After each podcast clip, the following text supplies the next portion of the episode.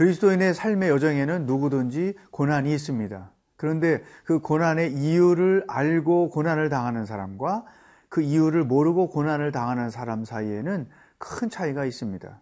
사도 바울이 오늘 고난에 대하여 어떤 말씀을 전해주는지 함께 귀 기울여 보겠습니다.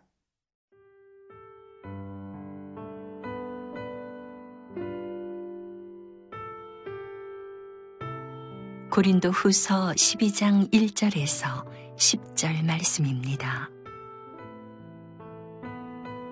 무익하나마 내가 부득불 자랑하노니 주의 환상과 계시를 말하리라. 내가 그리스도 안에 있는 한 사람을 아노니 그는 14년 전에 셋째 하늘에 이끌려간 자라. 그가 몸 안에 있었는지 몸 밖에 있었는지 나는 모르거니와 하나님은 아시느니라. 내가 이런 사람을 아노니 그가 몸 안에 있었는지 몸 밖에 있었는지 나는 모르거니와 하나님은 아시느니라. 그가 낙원으로 이끌려 가서 말로 표현할 수 없는 말을 들었으니 사람이 가히 이르지 못할 말이로다. 내가 이런 사람을 위하여 자랑하겠으나 나를 위하여는 약한 것들 외에 자랑하지 아니하리라. 내가 만일 자랑하고자 하여도 어리석은 자가 되지 아니할 것은 내가 참말을 함이라. 그러나 누가 나를 보는 바와 내게 듣는 바에 지나치게 생각할까 두려워하여 그만두노라. 여러 계시를 받은 것이 지극히 크므로 너무 자만하지 않게 하시려고 내 육체의 가시 곧 사탄의 사자를 주셨으니 이는 나를 쳐서 너무 자만하지 않게 하려 하심이라. 이것이 내게서 떠나가게 하기 위하여 내가 세 번 죽게 간구하였더니 나에게 이르시기를 내 은혜가 네게 족하도다. 이는 내 능력이 약한 데서 온전하여짐이라 하신지라. 그러므로 도리어 크게 기뻐함으로 나의 여러 약한 것들에 대하여 자랑하리니 이는 그리스도의 능력이 내게 머물게 하려 함이라. 그러므로 내가 그리스도를 위하여 약한 것들과 능력과 궁핍과 박해와 곤고를 기뻐하노니 이는 내가 약한 그때의 강함이라. 고린도 지역은 어, 스펙 자랑하지 말라, 또 돈 자랑하지 말라, 지위 자랑하지 말라라고 말할 정도로 자랑하는 사람들이 많았던 것을 우리가 이미 살펴보았습니다. 그래서 사도 바울도 내가 자랑해볼까 하면서 이제 자기가 얼마나 복음을 증거하면서 많은 고난을 겪었는지를 쭉 우리에게 보여주었죠. 또 오늘 본문에서는 남들, 남들 이 경험하지 못한 특별한 어, 그의 경험을 보여주었어요. 1절 무익하나마 내가 부득불 자랑하노니 주의 환상과 괴시를 말하리라. 바울이 환상을 본 것을 설명했습니다. 근데 이런 환상, 곧 그가 셋째 하늘에 이끌려갔다. 그리고 사절에 가면 낙원에 이끌려갔다. 말로 인간의 언어로 형용할 수 없는 그러한 경험을 한 것을 사도 바울이 말하고 있죠. 그러니까 바울이 자기가 본 내용도 어, 구체적으로 설명을 못했어요. 지금 이렇게 성경에 써 있는 것은 가장 단순하게 인간의 언어로 표현할 수 있을 만큼만 설명한 것이죠. 근데 바울의 이런 경험은 엄청난 경험이었던 것이죠. 가장 수준 높은 영적 체험이라고 할 수 있겠어요. 왜냐하면 하나님 나라를 갔다 왔잖아요. 어, 이거 하나만 가지고도 온 세계를 다니며 집회도 할 수 있고 또 자기가 그 본 것들을 자랑하면서 설교할 수도 있고 그렇잖아요. 옛날에 펄시 콜리라는 사람이 내가 본 천국이라는 책 써가지고 어, 그 책 얼마나 많이 팔렸고, 그가 온 세계를 다니며 얼마나 많은 간증을 했어요. 근데 나중에 그게 다 거짓말로 꾸며낸 일이었다라고 밝혀져서 우리가 정말 당황하기도 했잖아요. 자, 이 바울의 이런 경험은 대단한 경험인 거죠. 그런데 그가 그 경험으로 자기를 자랑하는 일을 삼지 않았다는 거예요. 이렇게 5절에서 설명하고 있습니다. 내가 이런 사람을 위하여 자랑하겠으나 나를 위하여서는 약한 것들 외에 자랑하지 아니하리라. 이게 이제 3인칭을 써서 자기가 경험한 것을 이렇게 표현했단 말이죠. 내가 이런 경험을 했지만 나를 위하여 자랑하지 않는다. 나로 그렇게 하나님 나라를 경험하게 한 하나님을 자랑하지 그 경험을 한 나를 자랑하는 것이 아니다. 여기에 오늘 교회를 섬기는 자들이 어떤 태도를 취해야 하는지를 잘 가르쳐 주고 있는 것입니다. 교회 사역자들, 목회자들, 직분자들, 교회를 열심히 섬기는 자들이 이기적인 욕심을 품어서는 절대 안 된다는 것을 이미 바울을 통해서 우리가 보았어요. 거기에 더 나가서 하나님의 영광을 가로채는 일을 해서는 절대 안 된다. 하나님께 거룩하게 쓰임 받고 나중에 버림받으면 아무 소용이 없다는 것이죠.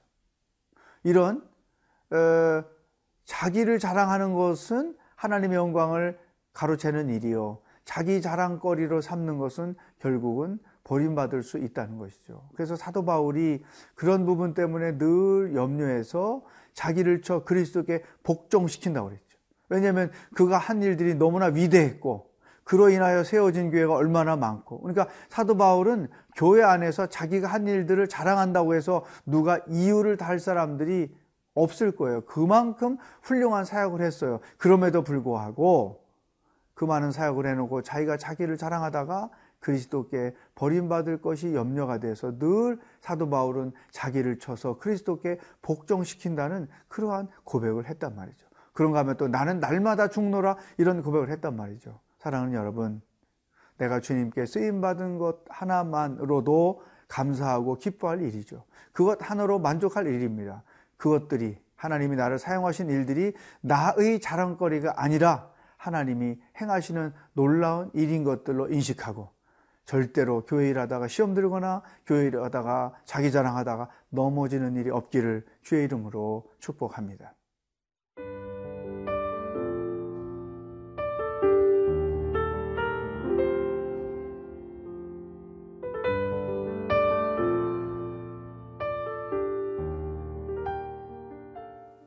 사도 바울은 하나님 나라를 어, 환상 가운데서 보고 온 경험을 이야기하고 나서 어, 우리 그리스도인들이 고난당하는 이유를 고난이 필요한 이유를 자기 경험을 통해서 우리에게 말씀해 주셨어요.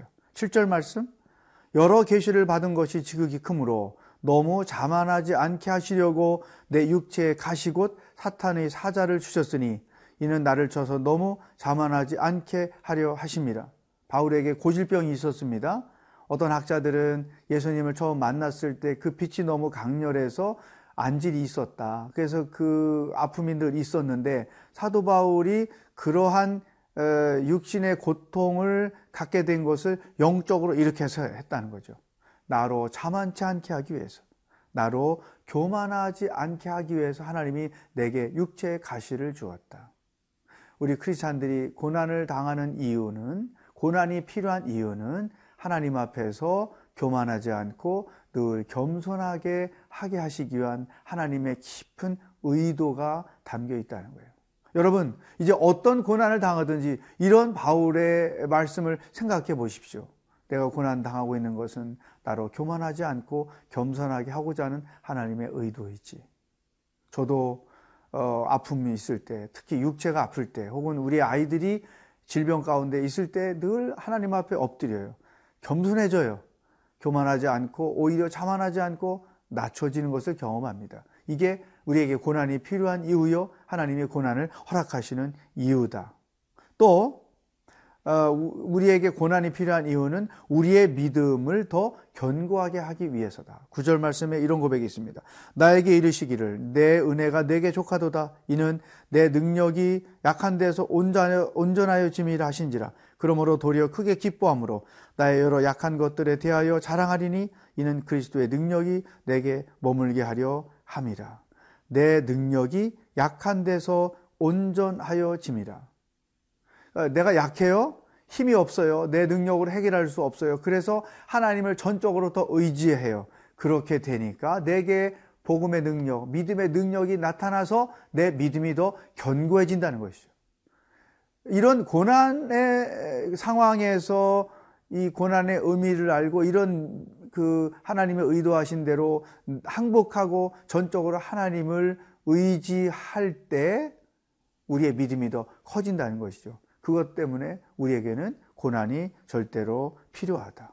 또한 어, 세 번째 구절 밑에 이렇게 말씀하셨죠. 이는 그리스도의 능력이 내게 머물게 하려 함이라. 내가 연약하기 때문에 하나님을 늘 의지하고 하나님을 굳게 붙잡고 있게 되니까 그리스도의 능력이 내 안에 늘 머물게 된다는 거죠. 여러분, 그래서 이 고난이 우리에게 유익하고 고난이 우리에게 필요하고 하나님께서 우리에게 고난을 허락하신 이유예요. 계속 아무리 힘들어도 하나님의 손을 붙잡고 있기 때문에 그 능력이 내게 머물러 있어서 나로 하여금 또 다른 고난을 이겨나게 하는 거죠.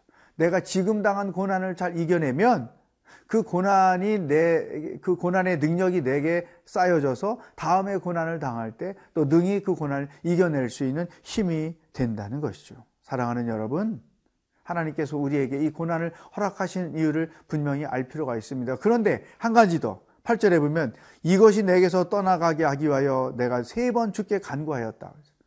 육체 질병에서 치유되기를 세 번 간구했는데 응답하지 않고 오히려 고난 가운데 나로 있게 하셨다는 것이요. 여기에서 놀라운 하나님의 의도가 담겨 있습니다. 내가 기도를 해도 없어지지 않는 고난이 있다면 그것은 하나님의 뜻이에요. 따라서 그 고난을 없애달라고 기도하지 않고 오히려 그 고난을 이길 수 있는 믿음을 달라고 기도하고 고난을 통해서 하나님이 가지고 계신 의도가 무엇인지를 나로 알게 하여 주십시오. 이렇게 기도하는 것이 훨씬 낫다는 것이죠. 여러분, 오랜 시간 기도하고 있는데 아직도 해결되지 않은 고난이 있습니까? 생각을 다시 하십시오. 그 고난이 내게 필요하기 때문에 하나님이 허락하신 것이라는 이 진리를 깨닫고 고난을 통해서 많은 유익을 얻으며 믿음 생활을 해가는 여러분들이 되기를 주의 이름으로 축복합니다. 기도하겠습니다. 하나님, 깊은 의도를 가지고 내 삶에 고난을 허락하신 것을 인하여 감사를 드립니다. 고난의 의도를 알고 고난의 영적 의미를 알고 하나님이 의도하신 대로 그 고난을 통해 내 믿음이 더 견고해지고 내가 더 강해져서 오히려 부족함이 없는 신앙인으로 살아가도록 인도하여 주시옵소서. 예수님의 이름으로 기도하옵나이다. 아멘.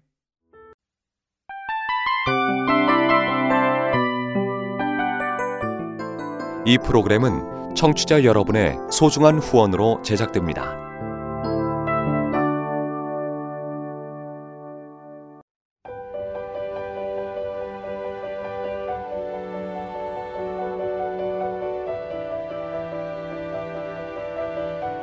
세상에는 수많은 교회들이 있지만 더 깊이 있는 말씀 강해를 찾기 위해 크기로만 교회를 선정하지 않습니다. 보다 좋은 영적 콘텐츠를 더 많이 나누기 위해 방송비를 받지 않습니다. 1년 365일 복음만 전하고 싶어서 우리는 광고를 하지 않습니다. 온누리의 복음을 땅끝까지 CGN TV와 함께 땅끝 성교사가 되주세요